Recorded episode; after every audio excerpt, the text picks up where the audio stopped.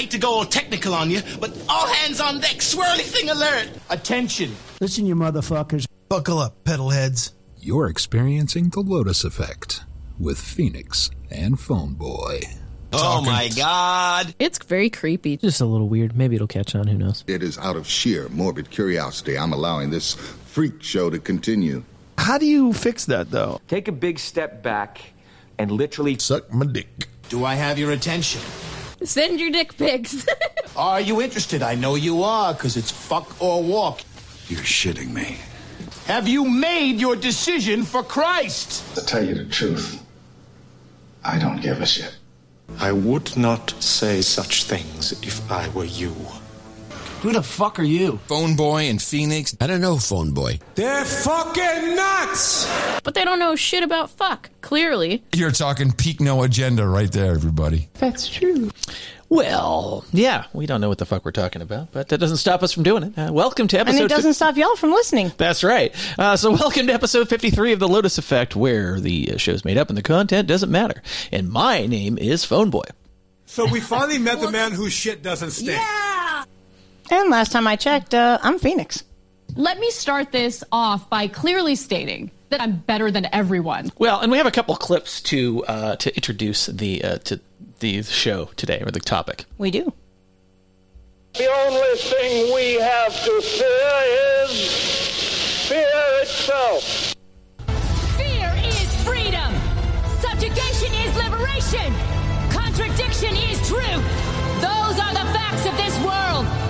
And you will all surrender to them. You pigs in human clothing! Yeah, so we are going to talk about fear today and what a drug it is and uh, how it, it's uh, how it affects us and what we can do about it. And, That's right. Yeah. So, and when you control your fear, well, you control your world. I think so. I um, agree. Okay, so we actually have uh, so th- we, we We always like to start off by reminding you all that this is a value for value show. So if you get any value out of what we're doing, you can return it to us in many ways. Uh, one, by listening, of course. Uh, two, telling your friends. Three, you can always join us in our chat at lotuseffect.chat during the live show at 4 p.m. Central Time. You also can boost me, bitch. Hit. I'm hitting Boost button. me, bitch. I don't know. I'm Send us some satoshis, or we do love your fiat fun coupons, your cuck bucks, whatever you call the dead presidents in your wallet. Send them on through electronics into our PayPal account, and we are more than glad to accept those. As well as, you know what? Just uh, you know, propagate the formula. Yeah, you know, we got. Of course, of course, you have to also. We just need cash. I know a lot of people want to send blankets or water.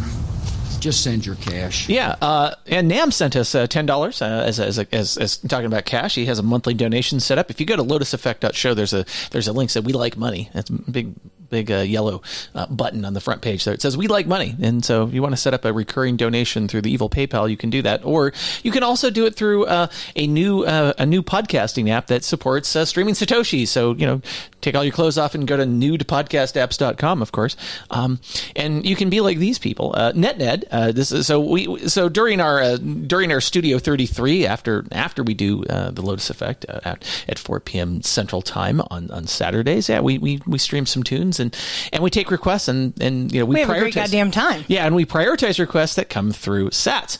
Uh, and That's so, right. So 'cause NetNed we're not, you know, we're we're not shameful or nothing. You know, we're we're not too proud to admit we're broke ass mofo's, especially after this guy over here just got done going through a nasty divorce. Yeah, let's not let's not talk about that. We're that. not talking later. about that. Yeah, not, not not not until later in the show anyway. That's right. All right. So so NetNed uh, boosted us ten thousand sats and said Halloween love. Okay.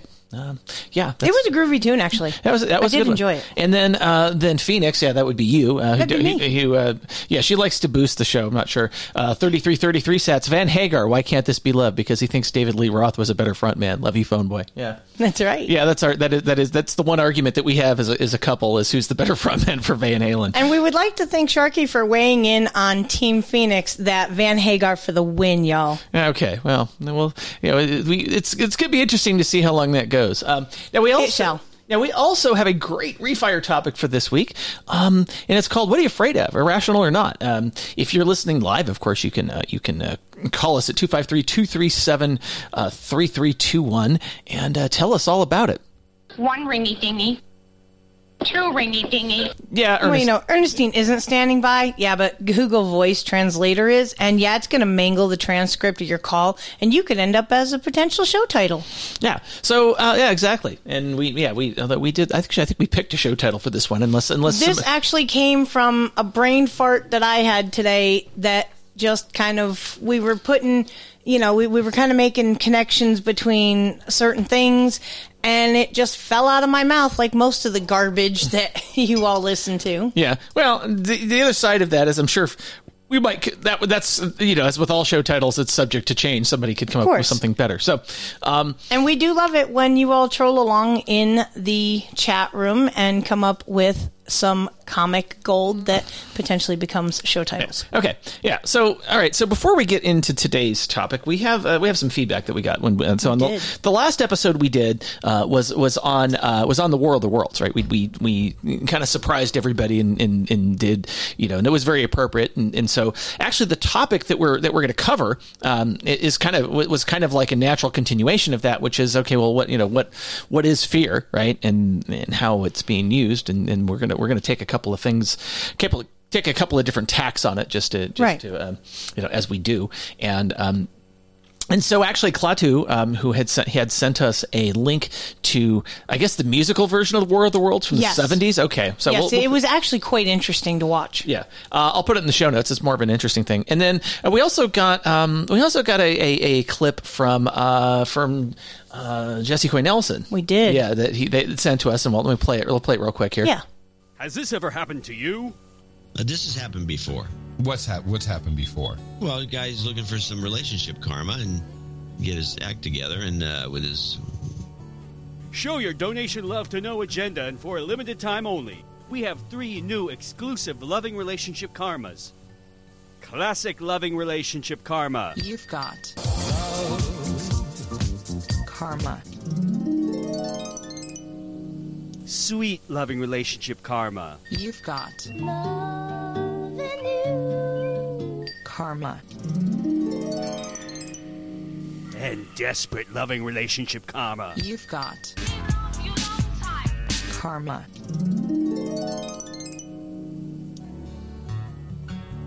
No Agenda. Spread the love. Yeah, we definitely spread the love. We do. Karma. Yeah. So anyway, uh, so thank you. The, the context behind that, though, um, that was actually a. It was in response to a post I had made to try to cheer phone boy up because the day and and we'll talk about you know the the deets and the toast and jam but more or less tuesday was an epic balagan shit show what the actual fuck of a day and i was out with my mom all day because i i just could not be here um i don't have the ability with my yankee mouth to not say something if something's fucky. And let me tell you, ladies and gentlemen, there's a lot of fuckery afoot. That's all I'm going to say. It's obscene. That's the point. That's what I'm saying. So ultimately, long story short, I went out and ended up at the mall eventually. Just to kill some time and what have, and wandered into the jewelry store. Long story short, anyone who saw the post, there was a beautiful half carat diamond sitting on my finger just as a joke, I thought I would take a picture of it and send it with a caption on No Agenda Social saying, Hey, phone boy, when this shit's all over, how about we make it official?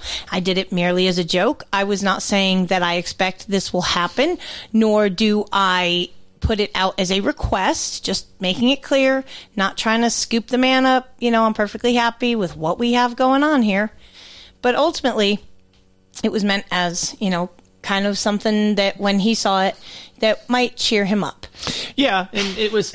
I, I took it. For, I took it the way it was intended for sure. Um, I'm, I'm really glad that you did. Yeah. But ultimately, that ended up being a response to that post. So we thank you very much, Jesse Quay Nelson, if you're listening, because that was so sweet of you to send. Yeah, I agree. Um, so, anyway, um, so we'll get into uh, we'll get into what fear is. Um, Mm-hmm. you, um, so would you like to? Uh, would you like to get started? Oh, sure, I'd like nothing more. All right.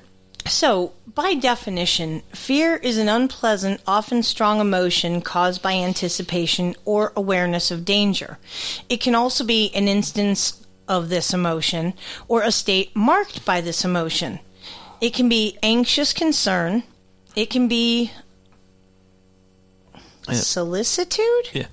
I don't know what that is. Yeah, solicitude. Uh, okay, well, Never heard of that before. yeah, neither have I. Or profound reverence and awe, especially toward God, um, which is going to be, which is actually that really actually yeah i hadn't realized when looking at that definition that some of the content later in the show will tie heavily into well, that yeah. statement So this is so okay. So a little bit, uh, just a little bit of a sausage making. Uh, so we, we we're kind of um, coming. You know, we kind of come at the topic from different uh, angles, and we come together at the end. And so this is something that definitely, uh, yeah, happened. She didn't. She didn't realize once I started putting in the content, like, oh yeah, that's yeah, we're going to talk a little bit about God and, and the devil, um, and of course, fear can be a reason for alarm, right? It, it's uh, don't get me I- wrong okay Yep. I, I want to just point out it's not that i have a problem talking about god religion the devil anything like that i just hadn't really thought about how much that definition portion tied into a large piece of the show content was Yeah, all. exactly.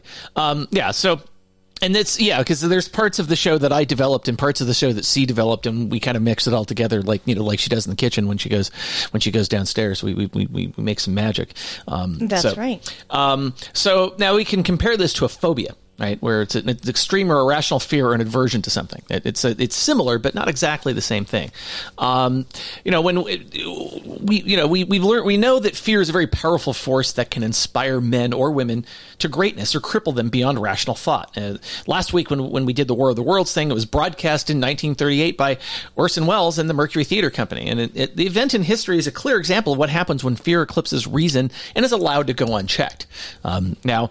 In, interestingly enough, as a, perhaps as a response to that, um, we I get a recommendation from Dame Boolysteed. uh, Dame Boolysteed. There we go. Let's actually say it. Three, let's say that three times fast and have it be correct. Um, she recommended a book called "Outwitting the Devil" by the Tony Robbins of his day, Napoleon Hill. Well, this book also happened to be written in the same year as the War of the Worlds broadcast in, in 1938. His book was not published until June 2011, more than 40 years after his death. And and so as uh, as we go through this content, we'll see where you know we'll intersperse some of some of what he had to say about fear and uh, what are you know some of the more uh, I don't know I guess medically accepted documented versions of, of, of fear. Um, and so um, so yeah so yeah why is fear bad? Well, as a lot of the no agenda producers know, fear is an emotion that's controlled by the amygdala, which is a threat stimulus, such as the sight of a predator triggers a fear response in the amygdala, which activates areas involved in preparation for motor functions involved in fight or flight. Or in the case of the M5M, you see something on TV and believe the fear porn being propagated. So, with regards to fear, the best approach is to start by naming it and shaming it. Once you know what you're facing, it's easier, if only by a small margin, to overcome that which scares you the most. And whether it's arachnophobia or kabourophobia, it's more than likely an irrational fear. Now, with regards to arachnophobia, which is the fear of spiders, which some species can kill you if they bite you, we do you know, we do recognize that it's a controllable and overcomable fear, as well as an irrational one, because if you think about the fact, with all the species of spiders there are in the world, and, and they're smaller than humans, let's just, you know, even the one that scares me the most, honestly, which is the bird eating spider. This thing is fucking huge. But anyway, yeah, I'm still bigger than it, and only a small amount of those spiders are venomous.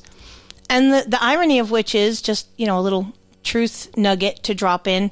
The most poisonous spider in the world does not have fangs that can penetrate human skin. The daddy longlegs.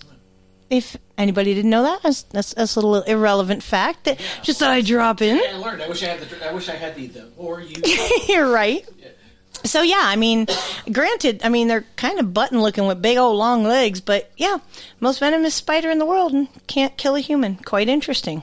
Now, kabourophobia, on the other hand, is a completely irrational fear due to its subject being crabs and lobsters, of which the worst thing that can occur if you encounter the business ends of the claws is a nasty pinch that can cause injury, but it's highly unlikely to cause death. Yeah, it's interesting. Yeah, you, you are both arachnophobic and.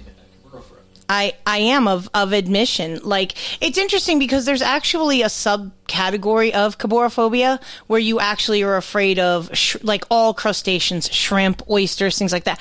I'm not afraid of all of those, although I really wouldn't want to get pinched by an oyster or, you know, a, a um, clam or whatever. But ultimately, it really is just crayfish, lobsters, crabs. Basically, if it has pinchers, I want nothing to do with it.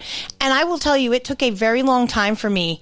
I actually was able to conquer to some degree this fear because being a dump truck driver up on a mountain where at any point in time those brakes could let go and I'm riding glory to the bottom, making peace with my maker. So I kind of put into perspective that particular fear that I was never able, even as a chef, to touch a lobster. I absolutely couldn't do it. And there's actually a funny story that goes along with that. That I decided for my ex one time I was going to make a nice dinner of lobster, you know, a nice surf and turf with, you know, accoutrements and whatever. I had to actually call my, at the time, 10 year old son. I was downstairs at my mother's apartment and he was upstairs. My mom was watching them, and I had to call up because I had attempted to take tongs and pick this lobster up out of the sink and put it in the pot of boiling water, and something went sideways, and he slipped out of the tongs, essentially landing on the floor. Yep, that was all it took for me. I ran out of the kitchen, grabbing the cordless phone at the time, jumped up on top of the bed, which was in the other room, and I'm calling upstairs to my mom and to my son, like, please send my son down because the lobster's loose in the kitchen. I was freaking out. So I have actually conquered that fear. I was able recently to actually pick a lobster up and subject him to his sauna without freaking out completely. It was just putting the fear into perspective in that there's bands on his claws. And the worst thing he's going to do is start flapping his tail wildly because he's pissed off. That's okay. Just hold on tight and hope for the best. Now, coming back to Napoleon Hill's work, Out, Outwitting the Devil is largely written as a fictional interview between Napoleon Hill, i.e., the Earthbound Man, and the devil, where, wherein he gets the devil to confess how he controls 98% of people and how people can break free of his control. When he asks the devil how he controls people, his response is fear. One of my cleverest devices for mind control. Oh shit! You're muted. Oh, I'm muted again. Okay, I don't let's know how he was muted, but he was muted. Yeah, so was- why don't we try that again? Yeah, let's try that again. Oh, lovely. Okay, so coming back to Napoleon Hill's work, Outwitting the Devil is largely written as a fictional interview between Napoleon Hill, the earthbound man, and the devil, wherein he gets the devil to confess how he controls 98% of people and how people can break free of his control. When he asks the devil how he controls people, his response is, well, fear. One of, one of my cleverest devices for mind control, says the devil, is fear. I plant the seed of fear in the minds of people, and as these seeds germinate and grow through use, I control the space they occupy. So, um, That really puts it into perspective, I believe. yeah, well, he it's amazing what he wrote in 1938. You, you, and there's a lot of there, there's a lot of stuff he wrote that's uh, um, if you read, you know, reading it today, you kind of go, wow, you know, it's really easy to see where like things are Definitely evergreen in its content. It's evergreen in its content. So, So the family of fearful experiences can be distinguished in terms of three factors. One, intensity. How severe is the harm that is threatened? Two, timing. Is the harm immediate or impending? And three, coping. What, if any, actions can be taken to reduce or eliminate the threat? So when we're able to cope with the threat, it lessens or removes the fear. Now, alternatively, when we're helpless to decrease the amount of harm, it intensifies the fear. And humans are actually born with two fears the fear of loud noises and the fear of falling. Now, a subcategory of which is the four types of fear, which are fight, flight, fawn, and freeze. Now, in the fight response, the mystic Rajneesh said, Anger is fear in disguise. And this succinctly sums up the fight response. When the brain perceives danger, it might choose to try and fight off the threat.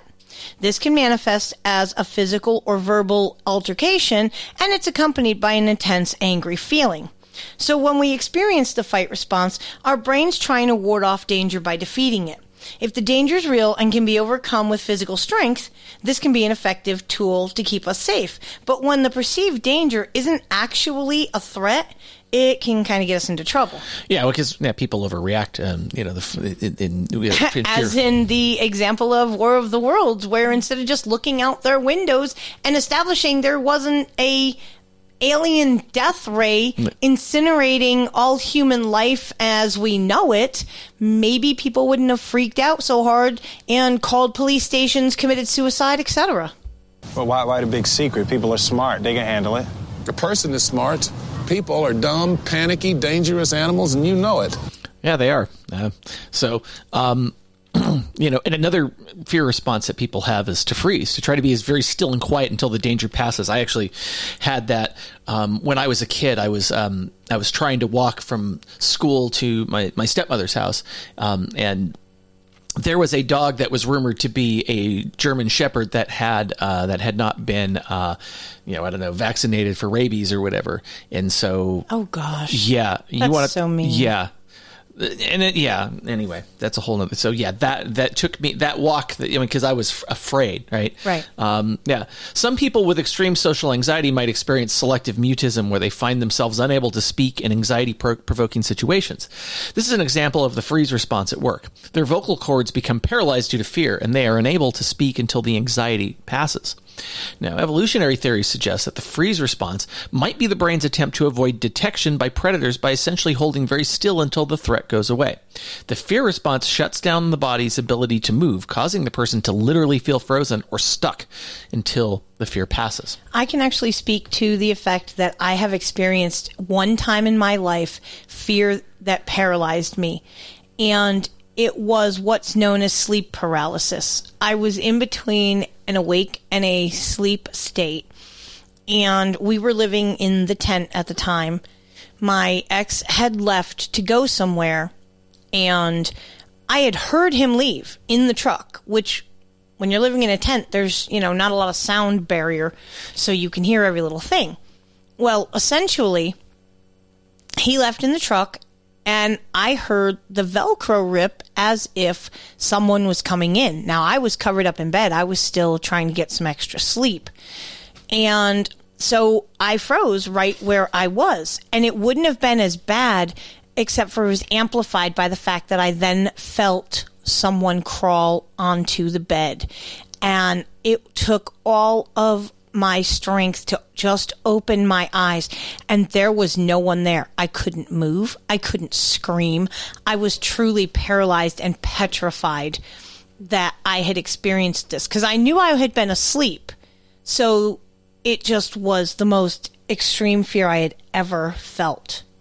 Yeah, um, I don't. I don't think I've had that kind of fear. Although, yeah, there's some pretty scary um, you know, yeah, there's some scary stuff happening. So for sure. Now you have faint fear, or what's known as fawn fear or fawning, and it's a fear response where the brain decides to try and please whoever is triggering the fear response to prevent them from causing harm.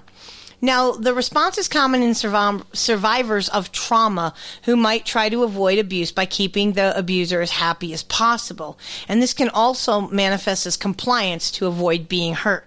I do know that all too well from my childhood, unfortunately. Yeah, I'm also thinking all the mask mandates and the. Oh, absolutely. Absolutely. If you see the pictures, you know, and videos out of other countries. I think it was Ireland, maybe Canada, where they were literally beating people for not complying with the uh, shelter in place or mask mandates. It was absolutely atrocious.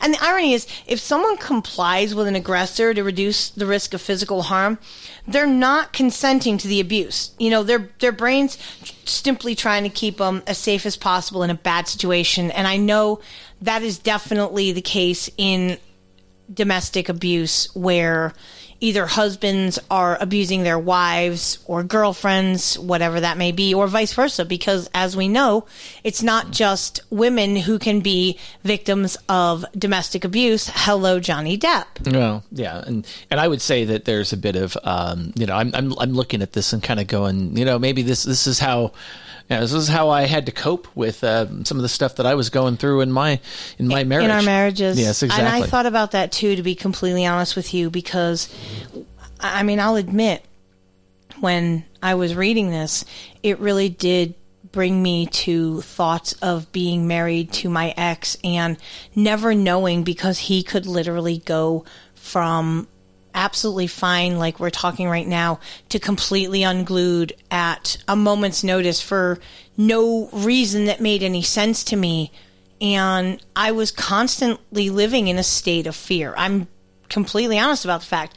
I was just more often than not. I'm, I mean, I'm not going to say 24 7 because obviously there were times when I felt a little bit more relaxed, but for the most part, I feel like it was almost a constant state of fight or flight, not knowing which way the wind was going to blow when I came home. And then he would try to say that it was me who was causing that environment in the home. And it's like, okay, sure, let's go with that, Yeah. Captain Narcissist. Yeah, let's let's talk about flight. If our brain does not feel that it can successfully successfully fight off danger, it may decide to try and escape, triggering a flight response. Essentially, this response involves trying to get as far away from the dangerous situation as quickly as possible. If the danger is something that can be outrun, the flight response can be effective. Yeah, pretty much at the very beginning of my divorce process. Yeah, uh, I pretty I think I lived with the flight response for really. I mean, until I th- I really think I was.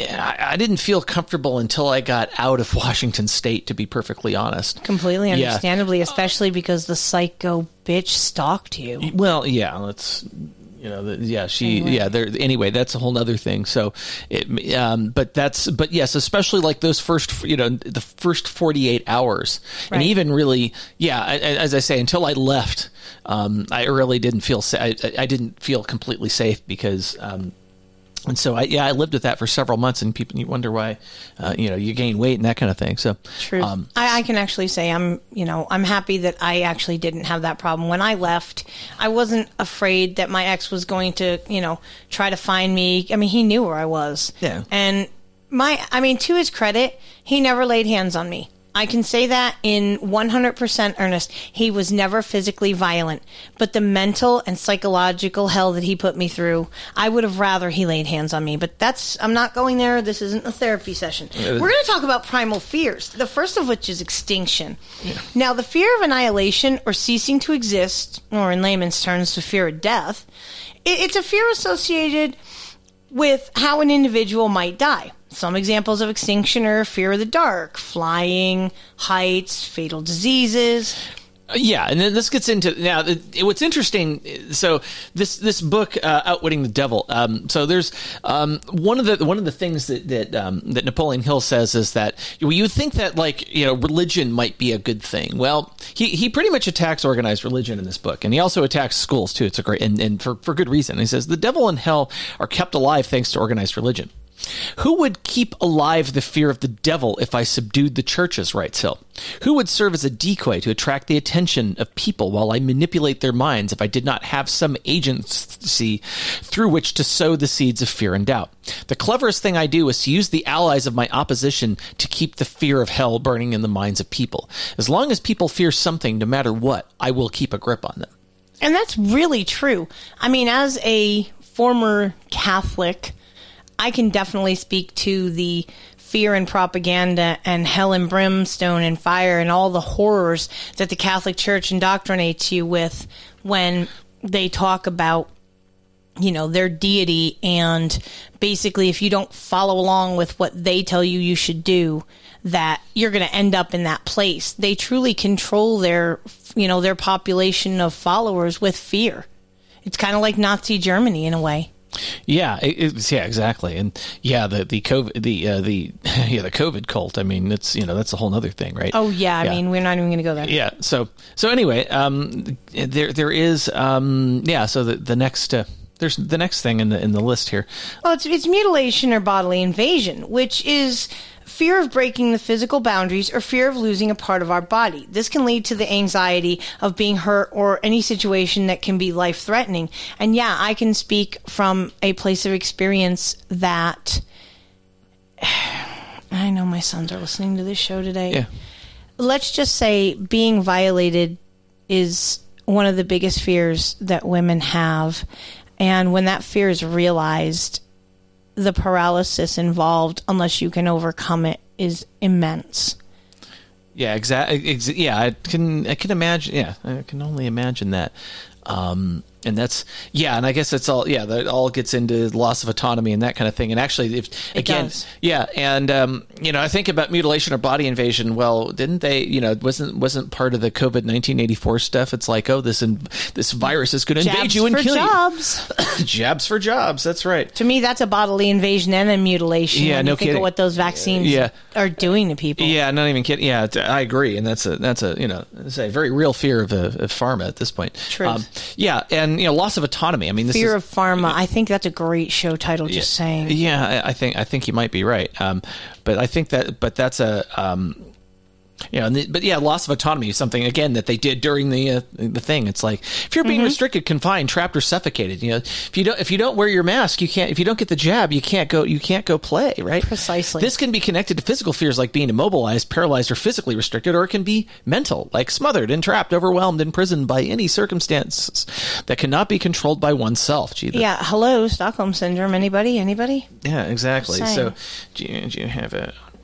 Say this. So then there's also abandonment, separation, and rejection. And humans are, um, humans are, you know, they're they're known as social animals. Uh, it's it's. Uh, yeah, they, yeah, they they're and they, and, and one and and being alone can be one of the biggest fears of of, of, of a human, right? And, and examples include fear of keeping a relationship or breaking a relationship. I think we lived on the, the you know not having a relationship. I think that was Oh one yeah, of the I can't count how many times that in my head I played out what would happen if I did X, Y, Z, and the answer always circled back to roughly the same conclusion until one day I was able to mentally break past what I thought that conclusion would be and take the leap of faith that I could do this by myself and on my own. And I'm proving it, you know, day after day that I am stronger than I ever thought that I was. Yeah, and that's and yeah, so that's we we both have lived that reality. Now, um, the fear of rejection, ironically, was why Outwitting the Devil wasn't published while Napoleon Hill was alive,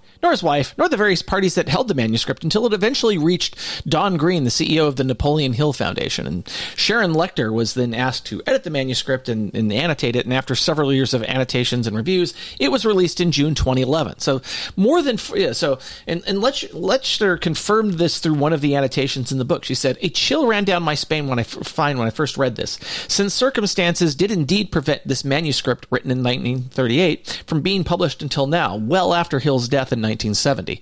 Was the delayed publication of the work truly caused by his wife's fear of criticism and concern over the reaction of religious leaders and public school advocates, or was it due to the work of the devil himself?" Well, you know, I think that's an interesting question to pose. And honestly, I do think that had this been published, I'll just say pre 9 11, it probably would not have had as wide an impact as it did. Because, and I'll just say it, you know, shortly there around 9 11 is when the shit hit the fan with the Catholic Church and the whole, you know, pedophile priest scandal out of Boston.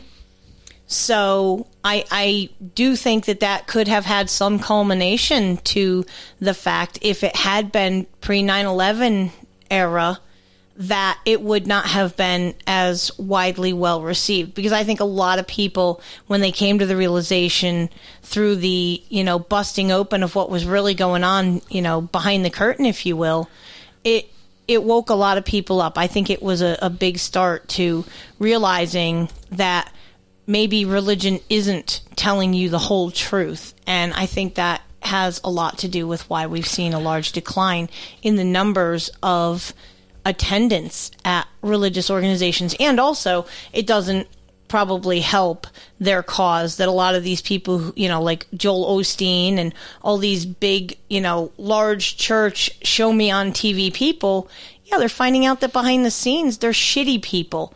They're not living what they're preaching, but they're taking all your money because you believe. Why? Because you're afraid not to believe. Yeah, here's what I say to these folks. Lick, lick, lick my balls. yeah. Yeah. Well, you know, I do understand the the fear of shame, humiliation, or worthlessness. It's also known as ego death, and it can be a fear associated with social situations where one feels ashamed of bad situations in front of their loved ones. Uh, situations like criticism, failure, bullying, victimization, or bringing up your past mistakes in public speaking can be the trigger. Yeah. That's really sad because I completely relate to that. I'm just saying. And, you know, I can speak to this because in my own arena, the strongest fear that I faced has been going back to school because it represented my fear of being around other students that would be a lot younger than me. And I had someone assure me that is definitely in the know that there's going to be plenty of people there that are in my age group that are also pursuing their ambitions in the course. So I say name it, shame it, and overcome it. Yeah, and I actually and, and I had there was um, I, I will say that when I when I was doing my comp sci degree back in the early '90s, there were there were two older women that were also taking the, the, the similar classes, uh, and I was friends with both of them, and yeah, they Mhm. you know they they. It, it's so yeah. I don't think, and that's you know, I I think I think that's true. Whatever you know, whether you're going to you know you go into you know community college or four year because I you know I went to Right. because you know because that was at Santa Clara. So. You go ahead, keep bragging, motherfucker, keep bragging. Yeah, well, Where's the boasting clip? I'm going to make you play it. Yeah, well, it's you know, it's just you know, I'm, su- I'm sure, I'm sure, I'm sure your response is Fuck you! Uh, That's pretty much correct, Mundo. yeah. Well, Yeah, well, you know, that's just like uh, your opinion, man. So yeah, well, in all seriousness, though, um, I absolutely do. Um, I look up to you, phone boy. I really do. You're you're a cool mofo, and, and I'm glad we're together. I love you to bits. But honestly, I'm okay with the fact that it's just a two year degree because it's still something I can hang on my wall and I can still be proud of at the end of the day. And I've admitted when I took my Accuplacer test, I was scared out of my mind, and I knew when I, the first test that popped up on the screen, the math test, I went, well, I'm screwed. Math has never been a strong subject for me, but the fact that I have a comp sci math major who can and will tutor me, uh, made my fear a lot less, and I'm ready, willing, and able to charge full steam ahead. yeah, and uh, yeah, we got. Um, you know, when when uh, there are some things we talk about when common fear triggers, right? So, um, you know, darkness or loss of visibility of surroundings, so your, your world shrinks, right? Heights, heights, and flying, right? That's that that'll do it. Um, social interaction and a rejection, yeah, that I, I can I've lived with that for a while. Uh, snakes, rodents, and spiders and other animals, and Well, death and me. dying. Yeah, I'm big fear of death and dying, which is pretty much everybody. Now, That's right. Um, so what uh, there in, in in in the book that um, that I've been reading, Napoleon Hill talks about how organized religion, um, well, in, in a sense, I think even schools instill fear, specifically around death and the prescribed moral behavior demanded by religious leaders. Now, who would keep alive the fear of the devil if I subdued the churches? Says the devil. Who would serve as a decoy to attract the attention of people while I manipulate their minds if I did not have some agency th- through which to sow the seeds of fear and doubt? The cleverest thing I do is to use the allies of my opposition to keep fear of hell burning in the minds of people. As long as pe- people people fear something, no matter what, I will keep a grip on them. Then the devil continues. One of my favorite tricks is to coordinate the efforts of parents and religious instructors so they work together in helping me to destroy the children's power to think for themselves.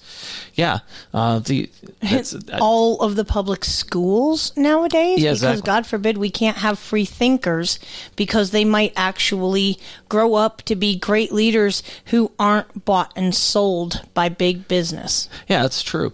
Um, and, and he, uh, yeah, I use many religious instructors to undermine the courage and power of independent thought of children by teaching them to fear me. But I use parents to aid the religious leaders in this great work of mine.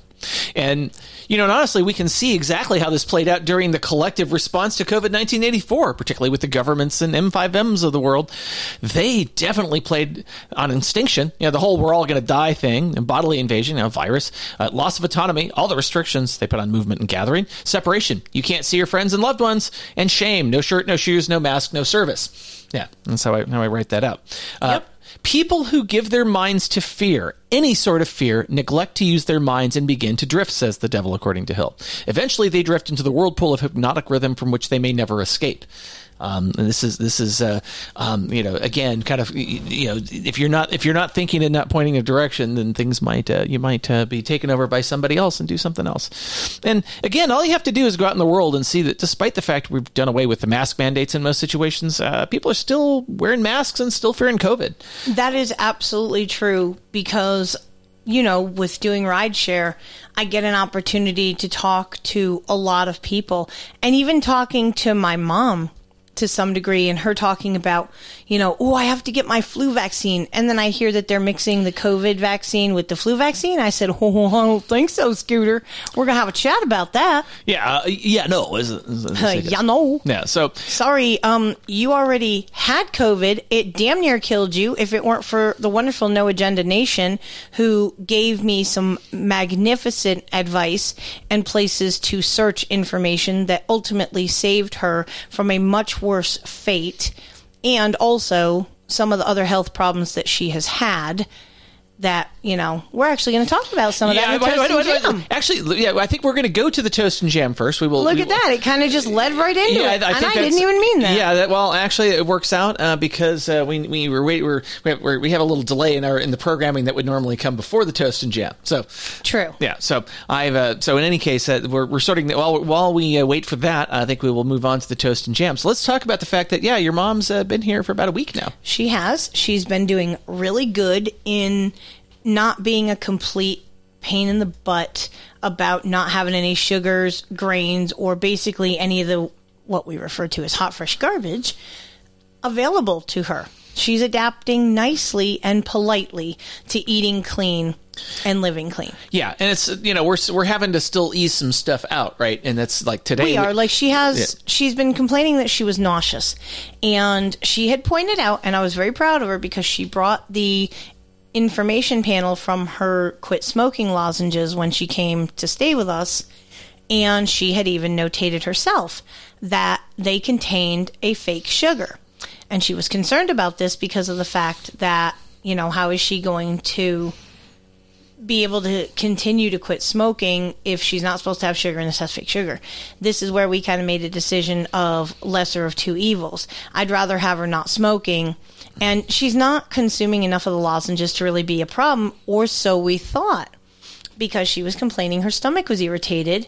And I thought immediately, okay, she's got either keto flu because it's very possible after eating this way for an entire week that you can start experiencing what they call keto flu, or that it was the fake sugar that was irritating her stomach because all she does basically is just drink coffee during the day and if she's hungry we give her something to eat but for the most part she's never really been a person who ate more than like once a day so she eats a healthy balanced meal at night with us so i got to thinking about it and i'm like i'll bet it's the lozenges that are causing you an upset stomach.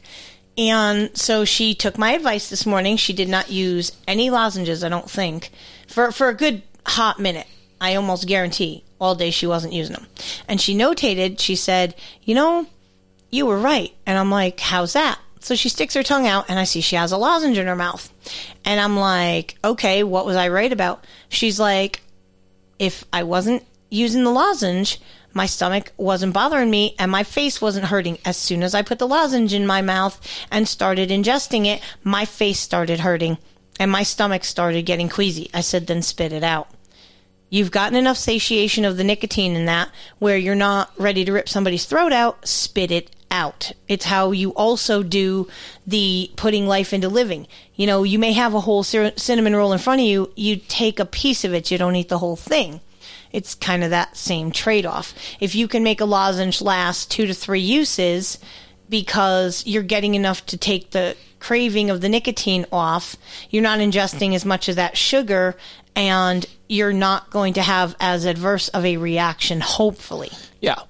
And and yeah, so I think yeah, so we, we now know that, and we I mean honestly, getting rid of the fake sugars is was the thing too, and and, and you know she's also reported that her memory's getting better, which is That's right. She yeah. said she was experiencing having- less fog, which yes. made me very happy because, as y'all know, her going through COVID and experiencing the brain fog, and that has just kind of hung around. It's very negatively impacted her.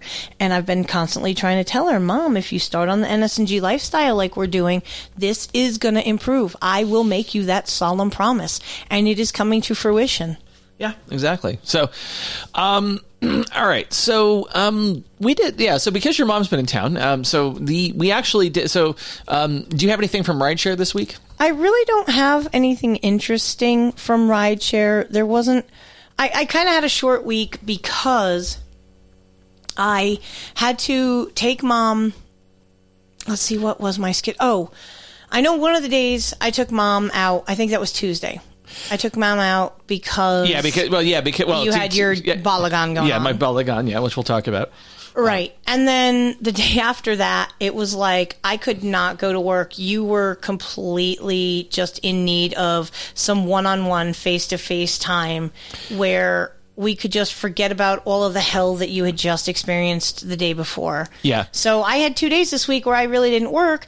And work in the airport, it's kind of a hit or miss. I mean, I did have several clients that were long rides. They were good conversations. I did have several clients who I really appreciated that, uh, one, they said they were going to listen to my show, but also uh, they tipped me pretty handsomely. You know, I have been kind of kicking the value for value model with my customers that, you know, if you enjoy the ride, if you enjoy the music, if you enjoy the fact my car is immaculate and smells like holiday cinnamon, you know, please return it in the form of a tip. Tell people about the show, share your experience because my rating staying up means I get priority and I don't get dinged for refusing a lot of rides because I'm not doing anything but working the airport unless it's after the time that doctors' offices and medical facilities discharge people. Yeah, there you go. Yeah.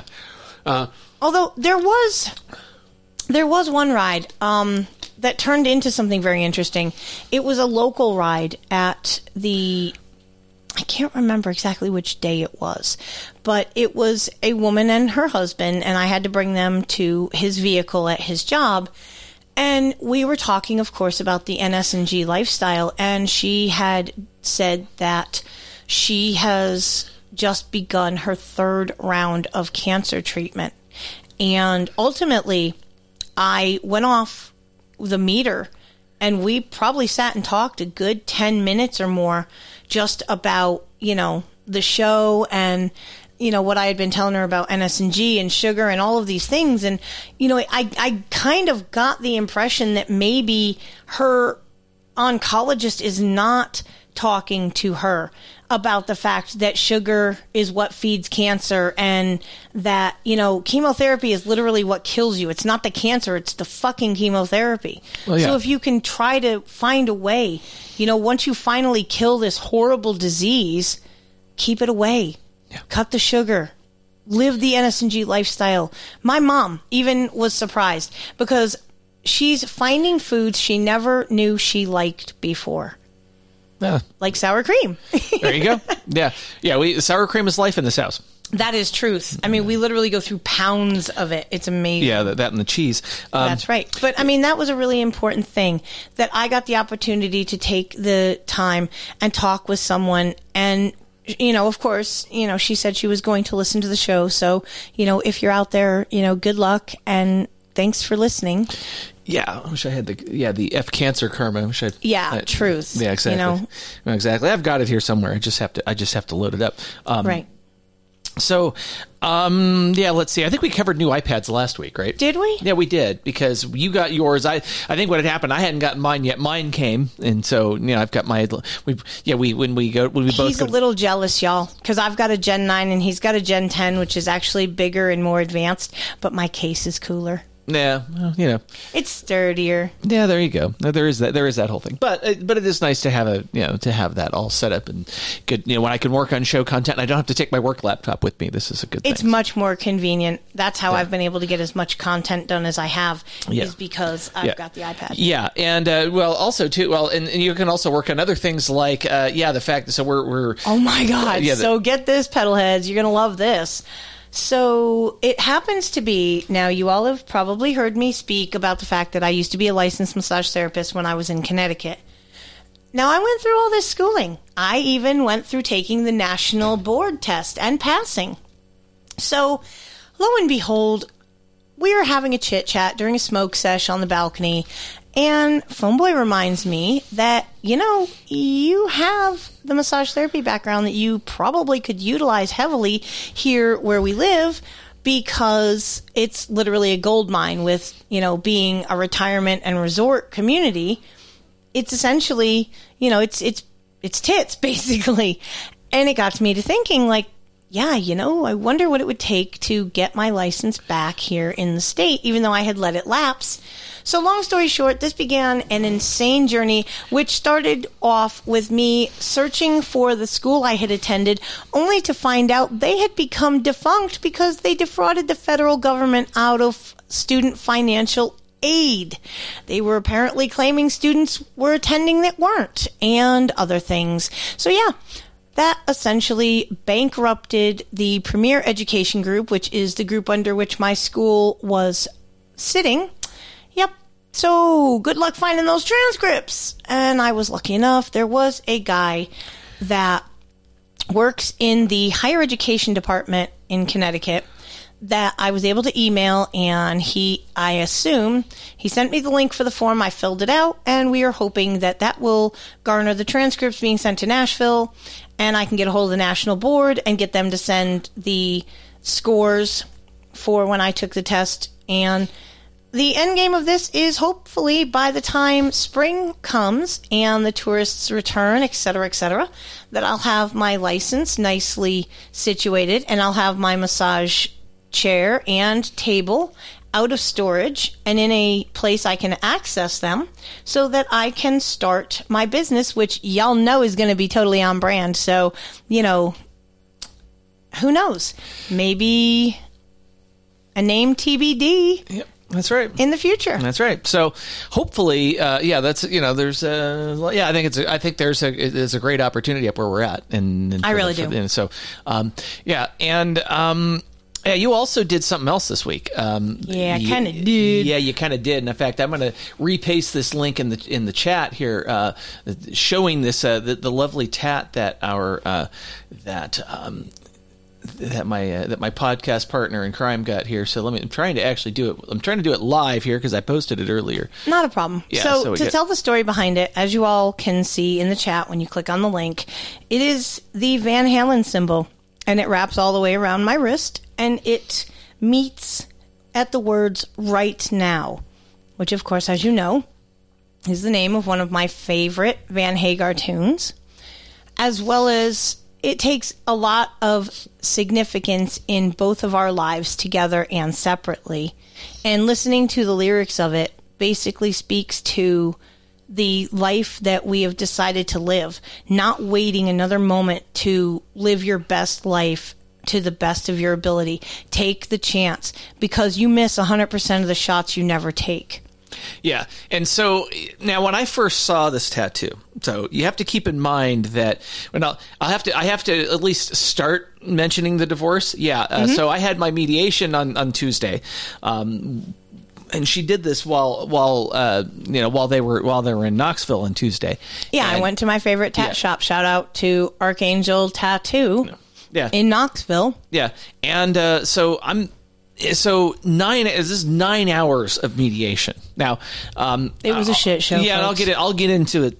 You know, I'll get it. And we'll. You know, it's that. It's it's it's related to this, but but I'll and I will talk about the the you know the actual bit of that later. But I got to the end of it, and it was an. I was exhausted because we. I started at like eleven. He looked like he'd been through a war, y'all. I Yeah. ain't even playing. Yeah. This dude looked run down, haggard from what he usually looks like. He, I mean, y'all have seen his post running pictures. Who the hell looks that good after a fucking run? Phone boy. Yeah. Okay. Yeah. he looked rough. Like Yeah. he'd just been through Yeah. at least twenty rounds Yeah. with Tyson in his heyday. Yeah, and the long and the short of it is, yeah, I, ended those. So, um, so we were we were going, we were we went we went uh, we went somewhere after after you got back, and We I went was- to Walmart yeah. actually. Yeah, I went to Walmart, and, and you're showing me, but you showed me this tattoo, and and Yes. and I saw it immediately. I mean, when I saw it, I went, I, I didn't, I didn't need the explanation. I cried. Now, of course, keep in mind, I'd also t- t- just been I had just been mediated mediated water torture for for nine hours, so I'm I was Truth. so I was just and you know and also had come to really a um you know had we'd come to a settlement. I mean that's the the, the ultimate thing in the divorce. I, so that I really I don't know that there's much to say about the divorce because they're kind of because it, those stories kind of go together, right? Is but yes, it Right. was that um yeah that it's because i we, we there, it was it was just at that particular moment like okay i've i've gone th- you know I, I just went through hell. And you know the the yeah the deal that was negotiated you what did you call it? Uh, Esau's bargain. esau's bargain? Yeah it was and yeah i mean but i got i think i got what i had desired out of it. So um even though it was even though it's still unfair is the way i look at it um Highly. You Yeah. want to talk about a deal with the devil? yeah, but I got, Jones. but I got what I got out of it. So you know what? You got the best thing out of it. You got your freedom. Yeah, uh, that that is true. So, um, so yeah, this was the divorce. Yeah, so yeah. Anyway, the the but at that moment, that tattoo, that it's like okay. Now we can, you know, it, it just it just was like, all right, let's, you know, now we're now we're starting the rest of our life, and um, and I can't wait, and, and the future is so bright. I got to wear shades.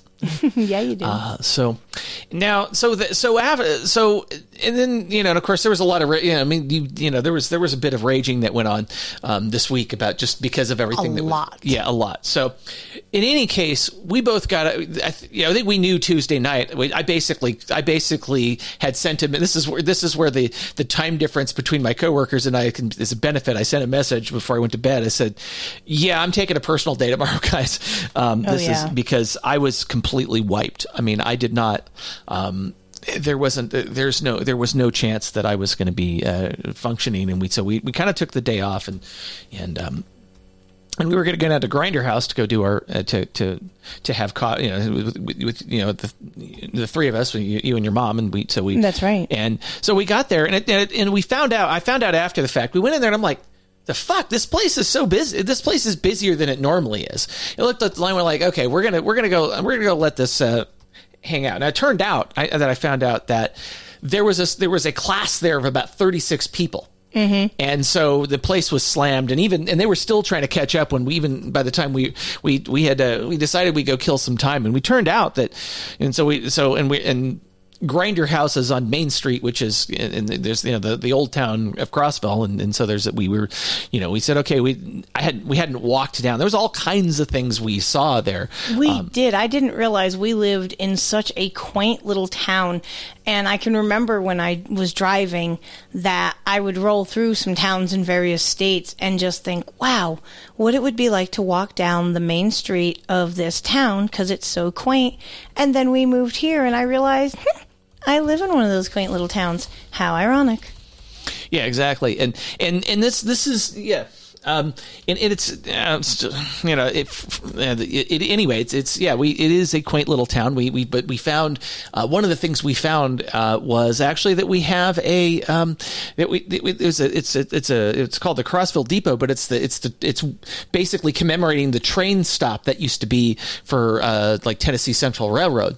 Um, and it's, and, and that was right there. And it, but what they use is they, they have, um, they a little gift shop there, whatever, but they, but they also have a caboose of, That they've turned into a museum. and so you can see all this stuff and it's it's with as much original things from the years that they existed and it's interesting to look at how close to the fire that the caboose conductor i guess you would call him uh, would sit or sleep how small the quarters were i mean the whole caboose in and of itself which has been turned into a museum I think if you started at the entrance door, you probably took eight to ten solid strides and you were at the back door. It was very much a small area. But one of the things that fascinated me personally the most was they had some seals that were from sealing the box cars back then.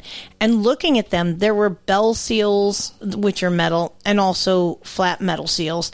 And I'm very familiar with these because we still use them today in trucking. Yeah, and in fact, for those who are uh, for those who are currently in the uh, in the chat, I'm I'm putting a, a picture up that you can see. Okay, for why did that why did that not work correctly? Oh, it's too big. The file is too big. But Oops. anyway, yeah, who knows? It's yeah, I always wonder how these things work. I will have links in. The, I will have uh, pictures in the show notes of these things, and yeah, it's it, it's actually really cool. Some of the Yeah, we kind of foamered out, and we have no apologies for it. It was a great time. And we also had the opportunity, there were some nails that have the year that they were, I guess, cast would be the proper term. Some of these nails were over a 100 years old. It was so fascinating to see them because they have them hammered into a piece of wood behind the protective glass. So if y'all are ever out in Crossville and you get the opportunity, give it a give it a peep. It is definitely worth the time to slowly walk through this caboose and just in your mind go back in time to what it must have been like to be the person residing in there having to heat and cook on a stove that the only heat source you had for the whole situation it was a 50 gallon drum Yeah. Um, it, it- yeah, it's it's pretty. Yeah, as I say, we got we'll have pictures in the show notes of this stuff. It's yeah pretty. it's, it's pretty- magnificent yeah, it's it's yeah. The, if you're if you're a, if you're if you have foamer tendencies, um, then uh, former tendencies there's a show title yeah, exactly. Um, yeah, I mean, uh, we, I thought we were I thought we weren't doing uh, show titles, but we we no, do. we agreed if there was anything good that came of it, Yeah. we might change our minds. okay, well, yeah, we, we do have the right to change our minds, but That's right. Uh, so, all right, so we we in yeah, and I'm trying to think. So yeah, we did eventually did, did yeah, we eventually did have coffee, but yeah, it was great. Uh, great stuff. The, the downtown. We out and we saw.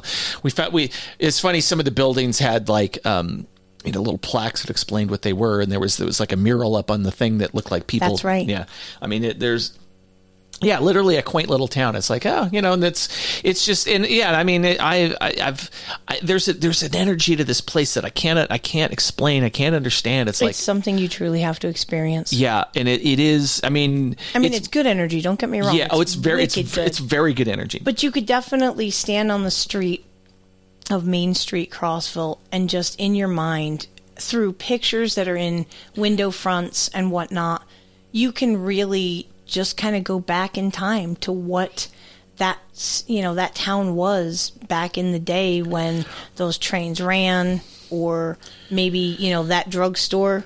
Yeah. You know that little mom and pop drugstore. You know, first opened. right. It's just a if you like quaint little towns, Crossville is definitely a place to come to. Yeah, I, I agree with that. So, um, yeah, it's also, but it's not. Um, yeah, but I, but uh, yeah, but like any other town, uh, accidents happen, and I Yeah. actually, yeah, I actually, yeah. So, uh, yeah, so I'm with you. So I, so I had your mom. We were, we, we did, a- we did uh, some errands yesterday, and I'm, and uh, yeah, uh, a car crashed into me, and I'm turning out of the intersection. Um, so, uh, so I got my I got my first uh, scrape with uh, with uh, Crossville PD, and and um, you know there was It wasn't really a scrape because you weren't at fault. Oh no, I wasn't. It was uh, yeah. It's it, you can you know and the, the lady had the, the the audacity to say, "Oh, you hit me." I'm like, you look at the you know all you have to do is look at the the, the damage of the uh, Dude, she impacted you in the dry or the passenger side door. Yeah. How the hell would you have hit her? What do you got a Gumby mobile? I mean, I know it's a Prius and it has no balls, but are you telling me that it's it it has no penis either? It's flaccid. it's able to bend around and hit this fucking broad. yeah yeah. Anyway, so Anyway, yeah. So yeah, it's funny because I think uh, you know I spent I I think you know that you know I, I you know I call yeah I call and, and do all the you know do all the bits and bobs and you know and, and file the insurance claim and that thing. And it was funny because one of the th- actually one of the things I did was um, double checking with the with the you know the clerk's office what needed to happen to get uh, somebody off my, the title of my car. So yeah, I gotta wait. I gotta wait for the judgment to be to be finalized. That's a that's that's a whole other thing. Um, but um, the- but but at least the uh, yeah the divorce itself is uh, yeah we've got an agreement and so now we just got to wait for the court to sign off on it and then and then it's f- official and I lose I, I lose a last name and I'm happy about that. Um, so well, like I said, phone boy, just remember that as soon as you obtain your last name back, I highly prepare to steal it. um, details, technicalities, Those those, things. things. Yes, exactly. So um, But another awesome thing that happened on Tuesday night mhm. Yeah, definitely. Uh, we got uh, some new vinyl showed up. Uh, somebody keeps ordering ordering vinyl, and I'm not sure who that is. no, actually, that was a personal trip to McKay's that yielded some of that vinyl. The only one that was next day Mm-hmm. that you received the one that was ordered. And I will selfishly say I ordered it because I love that song that is on that album. So I figured you love Pink Floyd, you can have the album as long as I have the right to spin the shit out of it and play that song. Oh, there you go. Exactly. so, yeah, there was. Um, so, yeah, it was Pink Floyd's "Momentary Lapse of Reason." I think there was Steve Miller. Was Steve Miller Band Greatest Hits thing. There's we got some uh, Fire. album that has Macho City from Steve Miller. yeah, Band right. The in. Circle of Love. Yeah. Best of Bread. We got a Styx album. There's a Firefall album. uh, the Tommy, the Who, which I never actually, I don't think I actually ever listened to that whole thing. So, uh, so there you go. There's some quality vinyl Yeah. for great prices. So shout out to my mom also because she bought the Who and she also bought one of the other ones. Oh, okay. Actually, I'm, I'm actually glad I'm doing this because we also because I was gonna I'm I gotta I'm gonna put a li- I, gotta put a link I'll put a link to the McKay's in the show notes. That's because, right. Yeah. This place is awesome. Yeah, we- this we- is we- definitely the used vinyl place Yeah, to go. yeah. I love it. Yeah, if you're so if you're in Knoxville, um, you know that's definitely um, They actually in Chattanooga they also have a location. Mhm. Oh, they Just do. saying. Oh, okay, awesome. I didn't. I did not know that. But uh, so if you're if, if you're in Okay, Yeah. we're not shilling for these places. We're just saying these are places we go. These are places we Yeah. like. Check it out if you like what we like. Yeah. That's all we're saying. We're not getting any kickbacks. We're not shilling. So you know, Sir Bemrose, don't yeah, get on my yeah, tits about it. Exactly. Yeah, exactly. Um, although we do need to, the one thing we are going to shill for, uh, so uh, so no berets got a got a Knoxville meetup on uh, on Monday. I'll That's to- right. It's being held at Loco Burrito, which is actually at in the uh, West Town Mall. Yeah.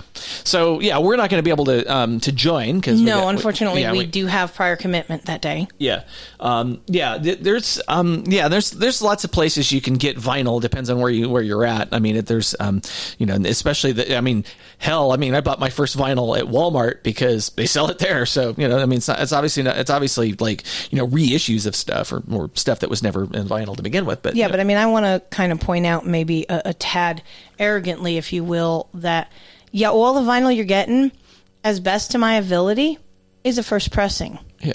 I ain't fucking around with none of this knockoff, repeat, redo. Uh uh-uh. uh. i am talking authentic, 100% clicks, pops, white noise, epicness. Alrighty. Well, so um, I think okay. So now, um, as we get to it, I'm um, so then the question becomes uh, so uh, okay. So now we've. So I think we've got. Did we? So did I get every? Okay. So You know what? There is one more shout out that we do need to talk about, and Yeah. it's actually a personal shout out for me. There is a woman at our farmers market that is from Canada. She is what I affectionately call the Canadian tomato tarts lady.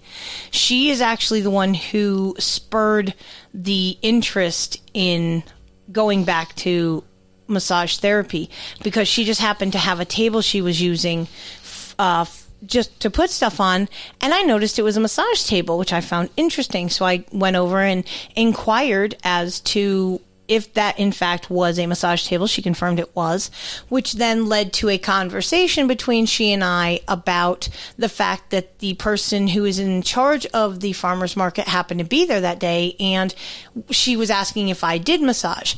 And I said, yeah, you know, I do. I had, you know, I used the proper verbiage that I had my license in Connecticut. And she was like, we don't have anyone that does massage here at our farmer's market. You know, we have the woman who does the reflexology, but there's nobody who does, you know, either table or chair or this or that. And it kind of got me thinking, which, like I said, we have a, you know, we were having a smoke session out on the balcony and chit chatting about, you know, we really do have a gold mine that we're sitting on if I can get this certification situated. So shout out to the Canadian tomato tart lady for being the inspiration for what might turn out to be precisely what I need to be doing to further my chains. yeah. Well, you also yeah we also picked up some stuff from Solshine Farms too. I think right. We did today. We got some spinach and some mushrooms, Yeah. and he had said he was going to give us some cayenne pepper ground up that he had made And you know this is quality homemade stuff because there's none of that horse shit caking agent in it. He was like, it might be a little stuck together. I'm like, dude, I ain't worried about that. It's all good. I'm so excited. Sprinkle a little bit of this in my barbecue chili the next time I make it with that awesome beef we get from Randolph Farms.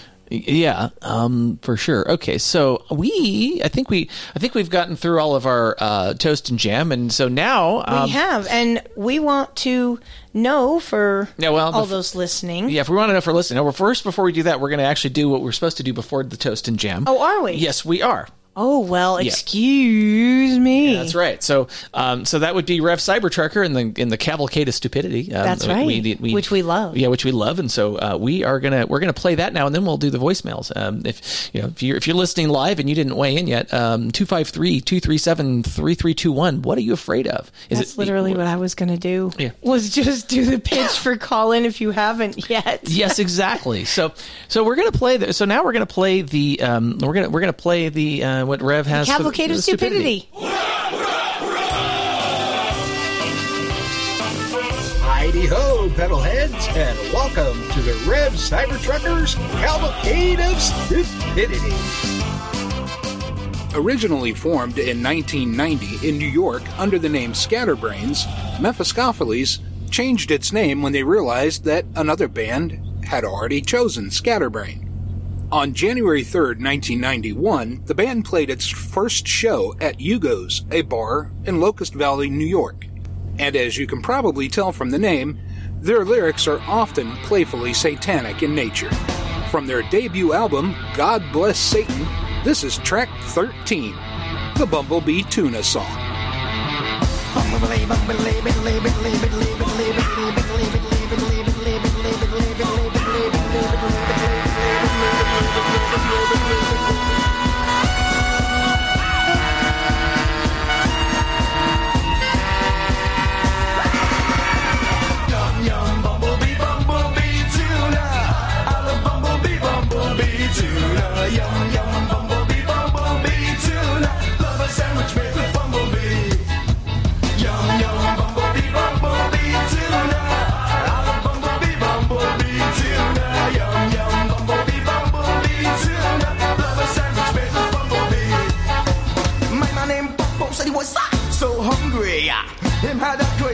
for something of the sea. I told him I had chicken franks. I told him I had Charlie. I'm smiling stealthy. I like some bumblebee. Yum yum bumblebee bumblebee tuna. I bumblebee bumblebee tuna. Yum yum bumblebee bumblebee tuna. Love a sandwich with bumblebee. This one is free. A riddle, riddle away. I see an old man pee up against the tree. He piece of ice and make me laugh. Kiki, kiki. What's the and so what the belly?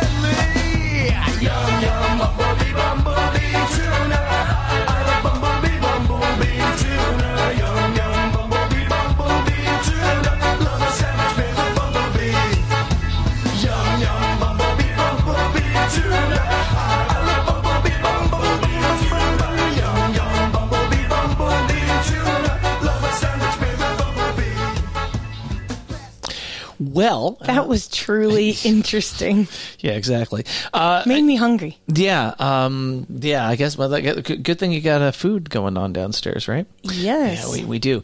Um, and yeah, I got. I, Beginnings of something Yeah. So uh, yeah. So your oldest just uh, just uh, kicked in a dollar. So I, I got. saw that. Yeah. Thank you, Code Man. That Yeah. was really sweet of you, and we really appreciate it. yeah, exactly. So we'll we'll, we'll take it. Um, And I, and I know that he's up in the chat because I'm pretty sure Sir Payne would be my oldest pain in the ass, but I love him anyway. And thanks for hanging out in the chat and listening to this shit show we put on. And uh, thanks for the dollar you kicked in. I, I know that that was actually a lot for you with what you got going on. And, you know, much respect, man. Yeah. So, all right, we have we got to we got to go play voicemails because we Yeah, we kinda do. We kind of have to do that because this is this is where we are at in the show.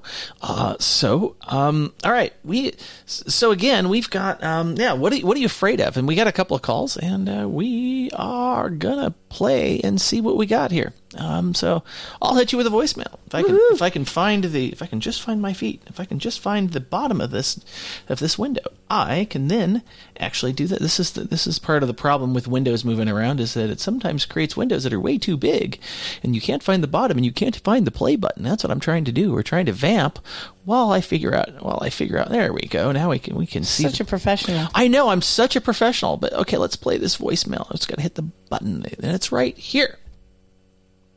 You know what today is? Today is a Saturday. It's Saturday. Remember, remember the Lotus Effect in November. Oh wait, no, it's the fifth of November. That's right. Um, yeah, you know, people should be afraid of their government. Uh, blah blah blah blah blah. Slash things and put a V on it. Blah blah blah blah blah. Um, anyway, things I'm afraid of. You know, um, can turkeys get rabies? I mean, that might be kind of fearful. Um, there's nothing specific I can say I'm like afraid of, you know, like maybe height, maybe heights. It's like it's not doesn't feel secure, but you know, I think that should be a normal thing or whatnot. But uh, I guess like those people that drive on the road and they're just whipping in and out of cars and you know, or they come in and you you barely have enough space between you and the person in front of you, and they whip in there, and all of a sudden, you know, think you're going to get an accident or whatever because I'll hit some rush hour traffic, and that was happening yesterday twice. So, uh, yeah, nothing, nothing too specific like clowns or you know something like that. That seems pretty generic, but uh, maybe people that just buy all in on uh, whatever whatever the television be telling them, you know don't stop to kind of think and back up. You know, it's kind of scary, but I also understand it. So, but still scary. Those are people I'm afraid of. Uh, yeah. Uh, let's try to think. You know, I could think of this beforehand and not just left this dead air. But you know, hey, now this is you know this is entertainment, right? Right? You know, so you guys are pulling in those big uh, podcasting satoshis or whatever. Still gotta get on that thing.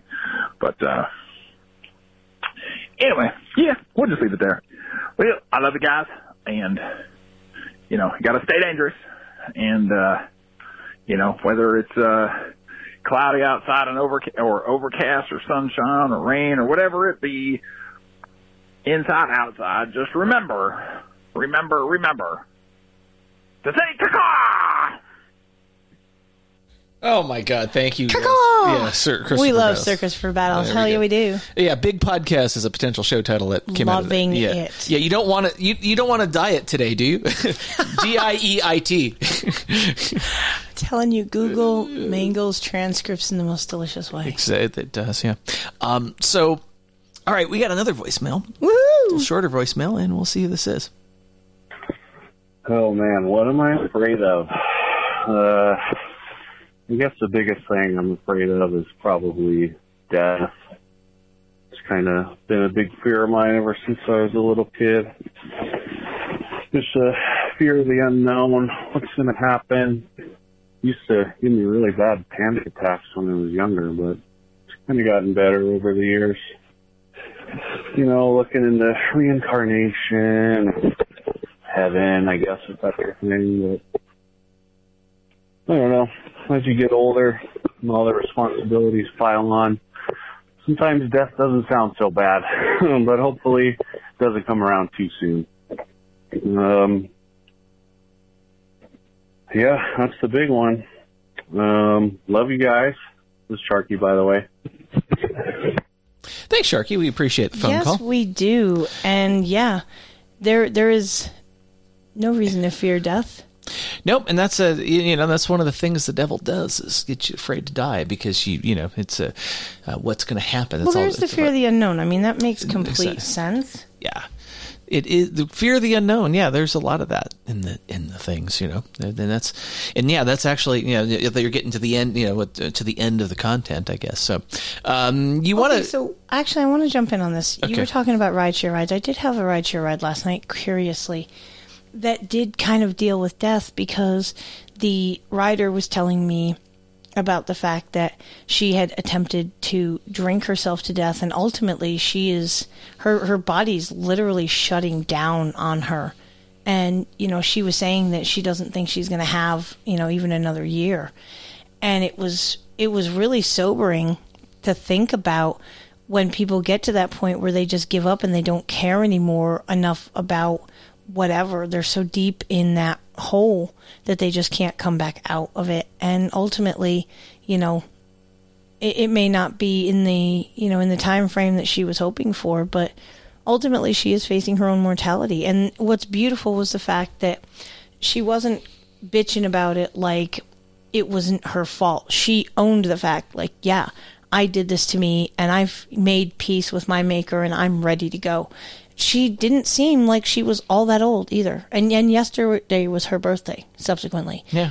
and that was why she ended up being you know in my in my car was because she was going to a celebration for her Yeah. with some friends so Exactly. it's just a really surreal moment when you realize how fragile life is and the decisions we make today really do impact our tomorrows and the tomorrows of the people that we love because you know she's got kids and everything so you know you're you're taking yourself away from them.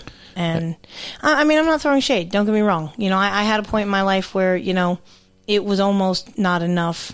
And I had one person who cared and loved me enough to basically be there and, and talk me down off that proverbial ledge because I mean I, I did have the nine, you know, against my head and the finger hovering over the trigger. And I can assure you there was a live round in it and the safety was off. It would have taken literally a finger twitch and I would not be here. And thankfully Tigger was there to reach out to and she actually answered and talked me out of the horrible place that I was and it wasn't all that much after that that I actually you know metaphorically if you will pulled the trigger and got out of that which was the most toxic in my life Yeah, that's for sure.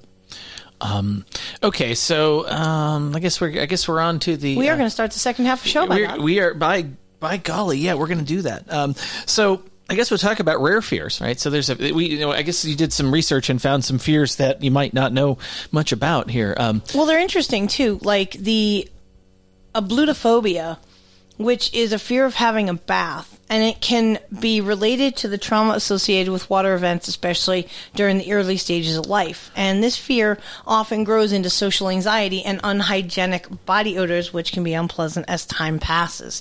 Now, I do actually know someone who I believe has ablutophobia. She's actually an author of a book that I absolutely love. And the book is called The Last Closet. Her name is Moira Greyland.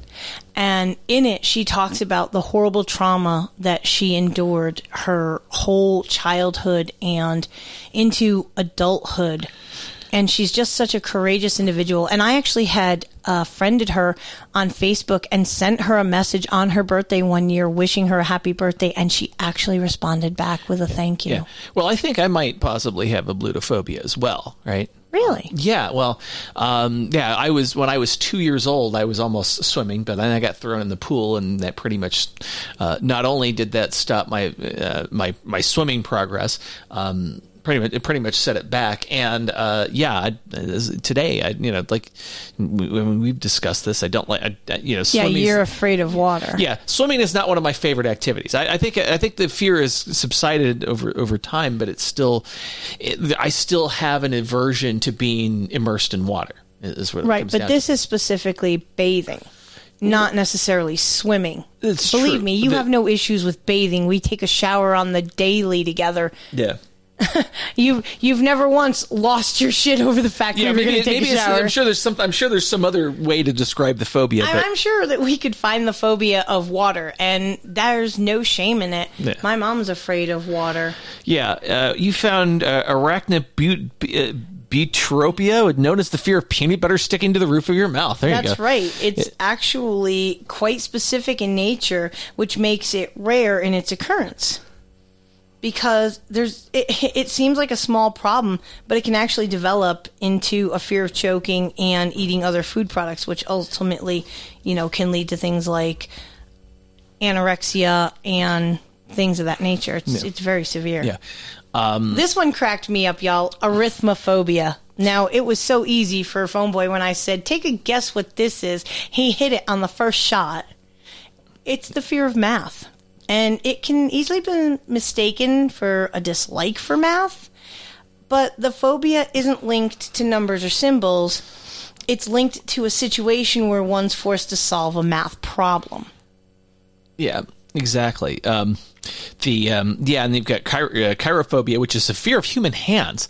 Um, can be you know, one's or you know one's own hands or someone else's hands, which often lead to major hand physical injuries and conditions like arthritis, or something like uh, clo- Cleophobia. yeah, cleophobia. Yeah, um, although it looks like chloephobia based on the based on how it's typed. Oh, maybe it is chloephobia. Yeah, chloephobia. Whatever it is, it's it's the fear of touch, sound, or even smell in newspapers, and it can be triggering because newspapers are commonly found all over the place. Of course, in this you know day and age, that's becoming a little less uh, true as more digital is taking over the paper industry. Yeah. So, yeah. So there are. Um, I, I I called this section seven types of people that live in fear. Uh, that there are there, and, and you might and, the, and people might be more than one of these different types. Now, um, what, what Napoleon Hill had to say about the people that live in fear is that ninety percent of you know, he he's he claimed that 98% of people are at least partially ruled by fear. Mhm. Yeah, some more than others, right? Uh, and while he didn't come up with the following list, I think he, he did have a lot to he did have a few things to say about these uh, about uh, about this this list that you came up with here. Um, Well, I'm I'm going to address the first one, which is the procrastinator, because I can tell you, my mother, woo, she definitely one of them people. So they often obsess over the end product or the outcome of whatever they're doing, and insist on it being perfect. And because of this, they tend to spend too much time planning and researching instead of simply diving in. They hold themselves back from even getting started in the first place. I don't think that's as much her issue as the fact that she just she gets lazy at times. She puts things off just for arbitrary reasons. But for procrastinators, it's important to push past that fear of starting. Truly. yeah, uh, I that- mean, yeah. getting started might feel like a big hill to climb, but you can't edit or revise something that doesn't exist. So be careful not to place energy into a perfectly finished product. Instead, use that energy to troubleshoot an outline or an initial push. Yeah, and, and I and so and, and Napoleon and actually here there's a couple things that that um, Napoleon that Napoleon Hill had to say about this. So for he said, you know, he puts it quite simply as the devil says once a, any person hesitates, procrastinates, or becomes indefinite about anything, he is just one step removed from my control. What he calls definitiveness is today often called intention or being goal driven or purpose driven.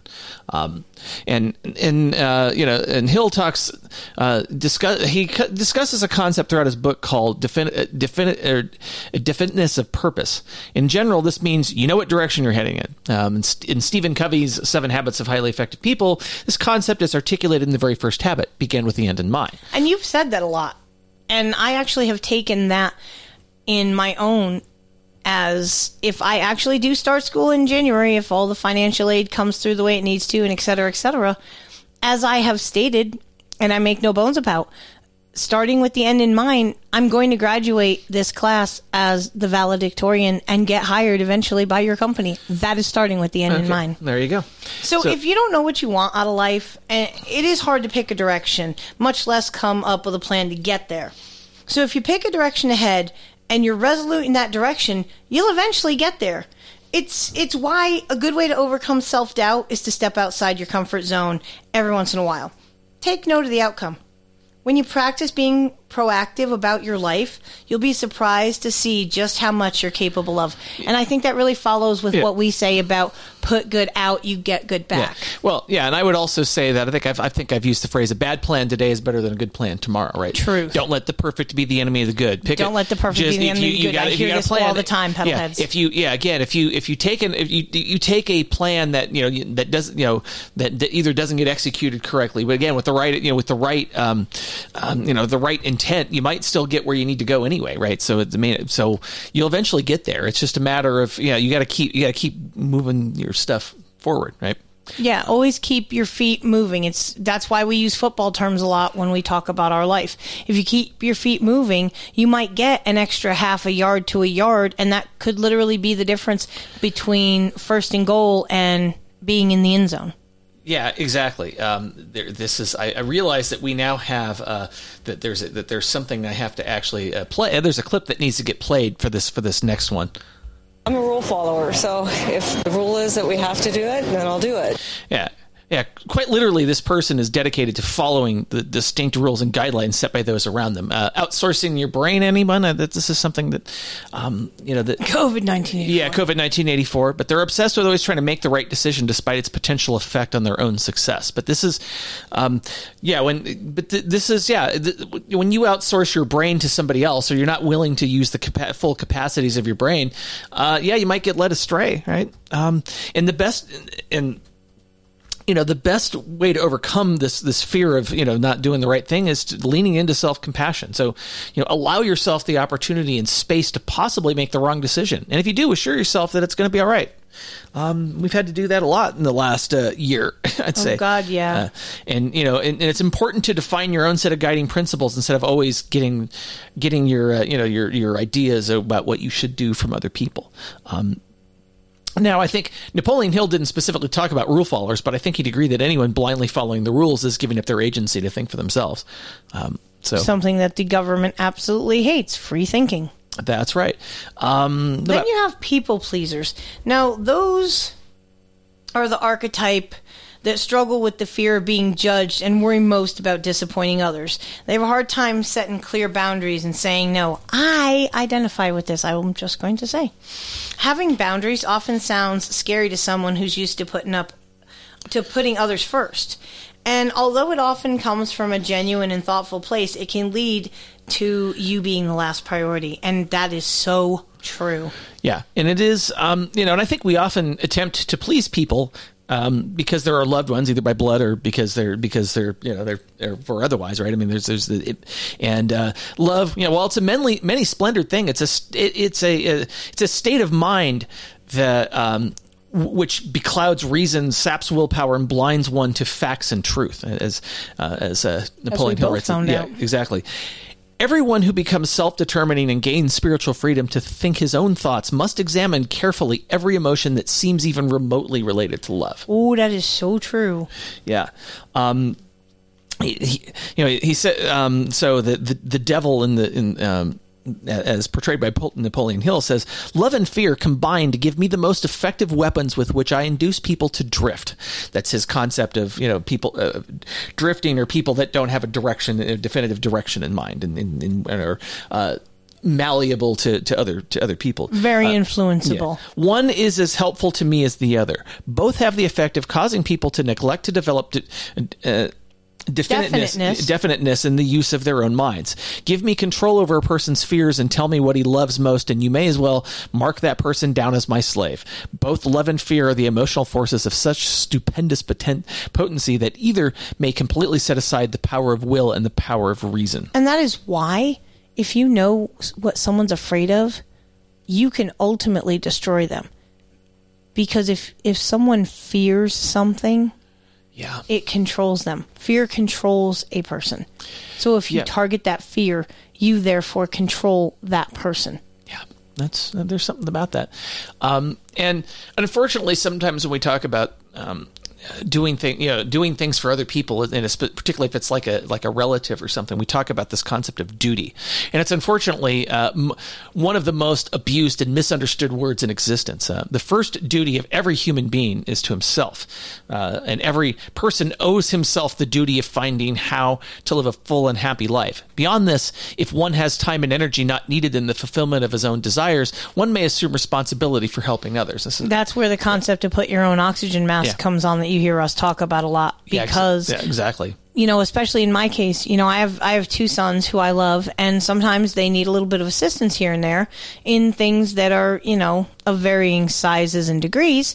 I do my best to try to help them, but there's sometimes when I just have to put my foot down and say, no, I can't do this. I'm putting my own oxygen mask on, and I am number one in my life. As much as I love you and you mean everything to me, I'm more important than anyone else because without me, nobody has anything that does anything with me. So you needing me is is all well and fine, but if I don't have any of me to give, I can't be what you need me to be. Yeah. So sometimes I have to say no, and I don't like saying no. You know, I got into a scrape with my kid today over the fact that, you know, he was having a conversation, you know, with someone on my phone because I was being nice enough to let, you know, the person use my phone and whatnot.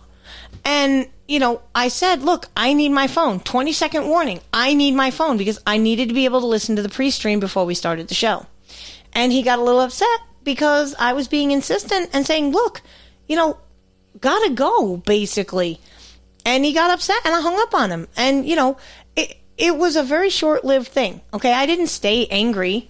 And, you know, we had a couple of words back and forth. I put him on block for a hot minute so that, you know, he would stop and re, you know, kind of reassess the fact that this wasn't worth arguing about. It wasn't done maliciously. And honestly, it was about 30 minutes that I needed before I had the stream on the stereo downstairs so mom could listen to it while I came upstairs and did what I had to do. Yeah. And it's it's interesting how things like that happen. But you know, it's it's a set it and forget it thing as I've often said. You know, I'm I don't harbor anything for it. It happened. It's a disagreement. I still love him. He still loves me.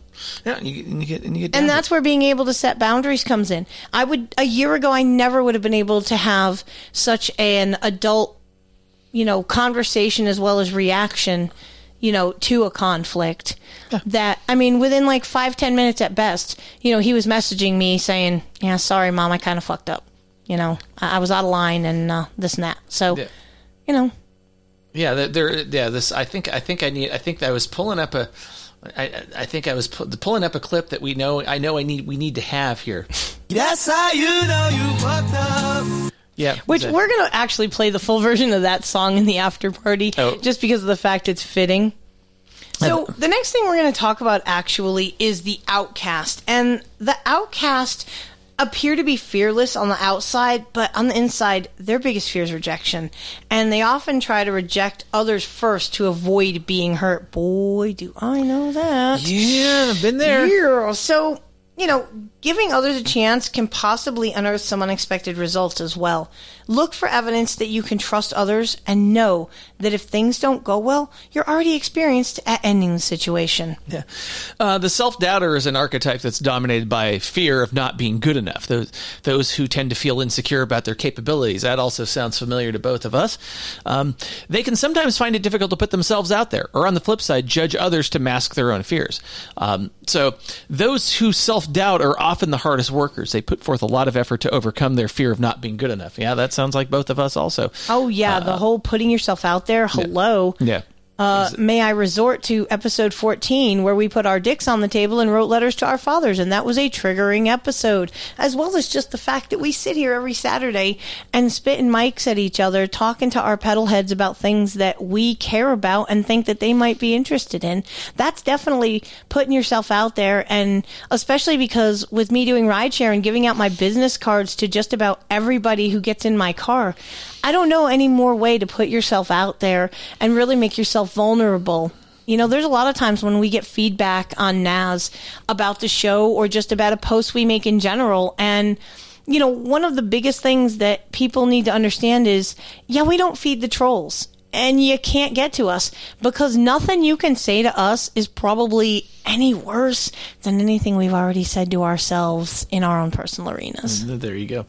Um, so you know, and obviously, and, and here's the thing, you know, that that, you know, the, you know, Hill has talked about the concept of, you know, it's, it's people who self doubt also don't, don't like stop trying in a sense, Mhm. and and you know, basically, you have to learn to, um, you know, each one of those failures is it, they're temporary, right? It's it's unless unless it's a something that's completely impossible to do, which and then it's you know, there's you know, most failures are temporary, and you can and you, you try again, maybe take a different approach, or you you you know, but it's if it's if it's if it's if it's certainly doable, right? So, um, And definitely, you know, as someone who has spent so much time being a self doubter, I can say that when you finally make that breakthrough and you realize your worth, which is something I say to a lot of people, you know, know your worth. When you finally get to the point where you can do that, it is the most freeing feeling. yeah, it is. Um, so the excuse maker, I think we all know these people. Those are, those who identify with excuse maker archetypes have difficulty taking responsibility for their life choices and goals. Oh, would that be um our exes perchance? Yeah, I think so. Alrighty. Uh, yeah, instead of stepping up to lead every once in a while, they find themselves taking a back seat to avoid accountability. They allow others to make decisions in their own lives. So, yeah, that's uh, okay. And people who are unable to think for themselves make excuses for their behavior, like it's the rules or I'm just following orders. Yeah, people who outsource their thinking are often led astray. And they're what we effectively term as sheep. Yeah, that's true. Uh, finally, uh, the pessimist archetype struggles with the fear of adversity and hardship. Due to a past or current trauma or difficulties, those who are pessimist archetypes often feel victimized, and sometimes rightfully so. But pessimists can tend to look at uh, hardships as stop signs or a reason to give up. Now, Hill says, the devil as the devil if your mind fears poverty your mind will attract poverty if your mind demands opulence and expects it your mind will attract the physical and financial equivalents of opulence this is in accordance with an immutable law of nature Well, again, you know, put good out, get good back. If you are a shitty person and you put out shitty, that's exactly what you're going to reap. Yeah. Um, so it's important to practice looking at hardships as stepping stones or lessons instead of roadblocks. We all go through difficulties in life. Just as it's a matter of how we look at them, it really shapes the outcome. And one of the most powerful things I think Hill says in, the, in this book, Outwitting the Devil, he says the person who moves with uh, definiteness recognizes the difference between temporary defeat and failure. When plans f- fail, he substitutes others, but he does not change his purpose. He perseveres. Um, so, you know, the next time something tough gets thrown your way, uh, take a moment to step back and evaluate the situation. Uh, think about the lesson this challenge might be teaching you or how you can make the outcome more favorable. And it takes time, but when we train our minds to think more positively, we'll feel more at peace. So I'm sure y'all are wondering, you know, can you change your fear response? Well, because the fight, flight, freeze, and fawn responses are chosen so quickly, we're typically not actively deciding which response is most effective or appropriate in a given situation. And these processes happen automatically because when we're in danger, there's often not time to sit and weigh our options. So our brain simply does its best in the moment. Unfortunately, this means we often don't make the most effective choices, and when the amygdala is activated, mindfulness of our emotions can help us notice, or sorry, help us to notice when we're having a fear response and try to reactivate the logical part of our brain. Now, I can say I have actually done this before where I encounter, and you know, again, this was after the driving a dump truck and facing other fears. When I begin to feel fear in most situations, as long as it's not an immediate imminent danger, I I have found the ability to stop and try to rationally think about is this something I need to react to in this way, or is there possibly a better way? And and I can give an example of that. I was fueling the car at the Weigel's the other day, and I look up, and damn if there's not a friggin' baby wood spider crawling around on the sign. Now, anybody who's ever seen a wood spider, these are ugly as shit. They are super scary looking, no matter how big or small they are. They're kind of scary. And I am arachnophobic. We're not going to even debate that. I've admitted to it. And I did say, I know, okay, I'm bigger than it. But the problem is, this some bitch was bigger than me in the sense it was um, up higher. And had it decided to jump and possibly onto me, I can't guarantee that I would not have coated myself in gasoline and lit it on fire. But anyway, once you can control your fear, like I looked at it and went, okay, this thing is on the little, you know, pump sign. The likelihood it's going to bother me is probably, you know, very slim. I'm just going to fuel the car and go about my day. And I kept an eye on him. He was crawling around the sign, just being whatever he was being. So, in order for me to have been able to not be paralyzed by that fear, I had to be able to allow logic to enter in. Yeah, and I actually think that that, that comes into something that we that we encounter um, multiple times a day. Um, we talk about um, the energy where we claim is this mine Yes. and you assess okay is there something bothering me or is this just blowing through Yeah. Well, you know, when we notice that we're experiencing that response, we can try and make a different choice. You know, research shows that we can train ourselves to respond differently to fear. Yeah, and that's and it is exactly. So it's being aware that that's a possibility, right? Because if you it's don't, part of self awareness. Yeah. I really truly think for Yeah. anyone. Yeah, exactly. Okay, so now Napoleon Hill lists fear and ignorance as the greatest sins human exhibit. Right? And, and in fact, one of the ways you can either still or dispel fear is well through information, either withholding it or gathering information. So um, if you think if you think about the uh, the COVID nineteen eighty four stuff, right? Um, Oh, yeah. they they suppressed information that went against the narrative, right? So they were literally withholding information or trying, you know, uh, Yeah, which withholding information equates to yeah. lying. Yeah, and and you know, for those of us who were on the other side that were like, well, we want to get, we want to, you know, we want all the information, good, bad, and indifferent. Let us sort through it, right? Um, yeah, you know, that's those of us who were gathering information about it weren't afraid because we knew what we were up against, right? It's like, Right, ah, but that's part but that's part of what the problem we have in our society right now is that censorship is running rampant because if you're not speaking along the lines of the narrative, you can be canceled, you can be deplatformed. That's what I love about the fact we own our stream. Nobody can take me off the air for saying COVID is a fucking farce. It's the flu. Nobody can take me off the air for saying you have the right to know your worth and stand up against someone. You can stand up against the tyranny. Tell them, no, I'm not wearing a fucking face diaper. It doesn't work. You want to know a good test to know whether or not your face diaper is effective in preventing COVID, the big scary thing? Get a little spray bottle of saccharin, put your mask on, sheep, and spray the saccharin and take a deep, bre- deep breath in and then breathe through your mouth. If you can smell that sweet smell, if you can taste that sweet taste, congratulations, COVID can get through your mask too. yeah, and and also you can, you know, because we own our own stream, we can do this. WTC seven won't go away. Remember the difference between a conspiracy theory and the truth. Three months. Uh, if that uh, and and so and this is and and ultimately yeah it, it's you know fear is yeah it, it's basically there's there's so much that um yeah that much of what we fear yeah it, it It's in our minds. it's in our minds and and really we're is as you as you start gathering more information and sharing more information right you, these things that seem scary maybe or maybe are less scary uh, if you're if you're not controlled by fear, you're able to make decisions, and you know, and you're and you're you know you're not afraid to for to fail because it's really because you're really not failing. All you're having is a temporary setback, and you're and so you're able to move forward and, and keep moving forward as long as you as long as you keep doing what you got to do, and you know you you've got you have a definitive purpose, and I think that you know It definitely yeah. has to do with perspective, Yeah. I believe. Ex- exactly. So, you know, a lot of, I think a lot of the reasons people fear things is they don't have a purpose. And we, we talk about what a purpose is, right? Does it mean, uh, you know, in some cases it means uh, believing in the dark, scary uh, man in the sky kind of thing. Uh, other times it might be, um, you know, I don't know, particular, a particular mission in your life to do, to do a certain thing, right? It's, but whatever that direction is, uh, you have to want to, you have to want to do it and want it more than anything else. And, uh, that's, You have to want it more than the fear controls you. yeah, you can't allow fear to control you, and and, and it is possible. And we, you know, and I think we Ultimately, control your fear, you control your life. yeah, I think so. And it's this is you know you, you shouldn't have you know the.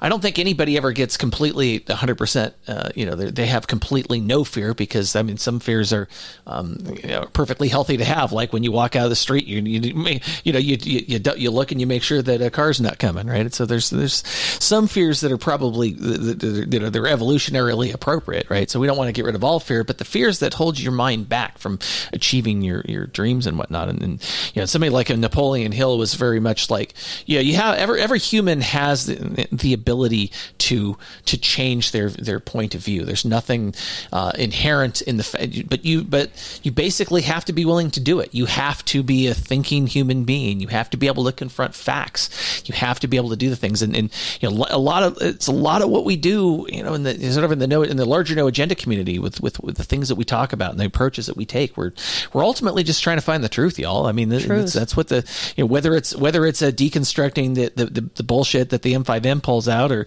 or just, or just trying to, you know, help y'all get your, um, get a different perspective and, and, and be able to see where you're, where you're to, to really see what's going on and and really uh, you know and, and make definitive choices about what you you know how you want to proceed. You're not you're not just coasting and hoping everything's going to be okay. You're taking definitive actions.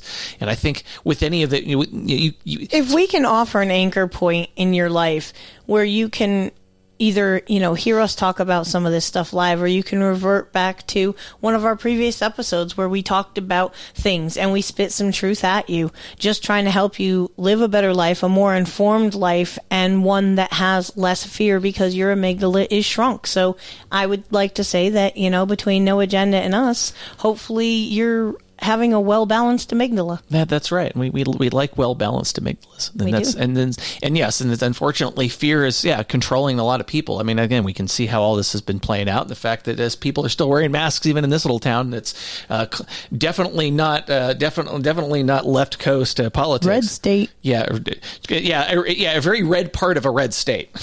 so, um, but uh, yeah, the, so people aren't afraid of. The, they're mostly about that, but a few people apparently still are. So, Right. Um, but um, but yeah, and I think it's. I, I think again, you know, more information is almost always better, and being able to being able to have clear and rational thought and clear and rational purpose, and, and being able to make clear and rational decisions, right, about about things, and and and yes, being open to, uh, you know, while having a definitive purpose, but being open to the possibility of of, of learning from the, you know the, everything that you uh, encounter on a day to day basis. So absolutely yeah. So yeah, and I think I could say, you know, like I mean, talking about the accident a little bit and what what fear there was, it really what it's like. Okay, I got bumped, and I'm like, okay, well, nobody got hurt, right? Because your mom was sitting in the passenger seat, and uh, I was like, okay, she she's fine, I'm fine. It was it was a low speed thing, and anyway, it was just a. Um, but during that whole process, the only you know I had the only little bit of fear I had was because you know we had to we had to call a police officer, which is not a big deal. But and I didn't think that I didn't think anything bad was going to happen or anything bad was going to happen. Whatever little fear I had was, you know, it was, I could recognize it and I knew the situation. I'm like, nothing's going to happen. This is all solvable. All of this is solvable. We've got all Right. the, you know, we all got up the documentation and everything. It's uh, it's all good. So, um, and I yeah, I, was- I was amazingly calm because there's nothing to there's really you know you the initial shock kind of wears off and then you go okay well now you know, Yeah, this- you, you ran a fast risk assessment of what kind of danger am I in? Oh, very little. All I got to do is talk to the cop, explain what happened, and we're good. Yeah, that's right, and that's pretty much what happened. So, um, yeah, there are th- and there are situations as you get better. Like, I mean, I used to be. Um, I used to be deathly afraid of, of getting up in front of people and talking. Uh, and I challenged myself. I said, "This is something I need to be be better at." So this is, uh, you know, I doing like MC stuff and theater in high in high school, and then, uh, you know, then I then I got into, or I briefly got into radio, and then I got into podcasting. it's just kind of a, uh, so. Um, and I, I, guess I've had a lot of practice because of all the, uh, all the, you know, all the, especially with all the web webinars I've had to do the last three years, which I'm, yeah, And you look marvelous. doing them. absolutely marvelous. But I think uh, so fucking over this. Yeah, we, we think we I think we were we're definitely over fear, and uh, I think we're gonna. Uh, I think how do we end these things? I guess I do it. Something like that. Jordan fades back, swoosh, and that's the game! Fuck you, fuck you, fuck you. You're cool. And fuck you, I'm out.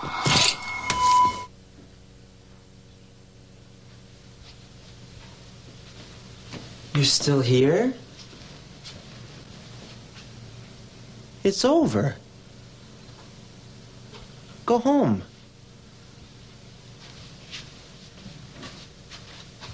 Go.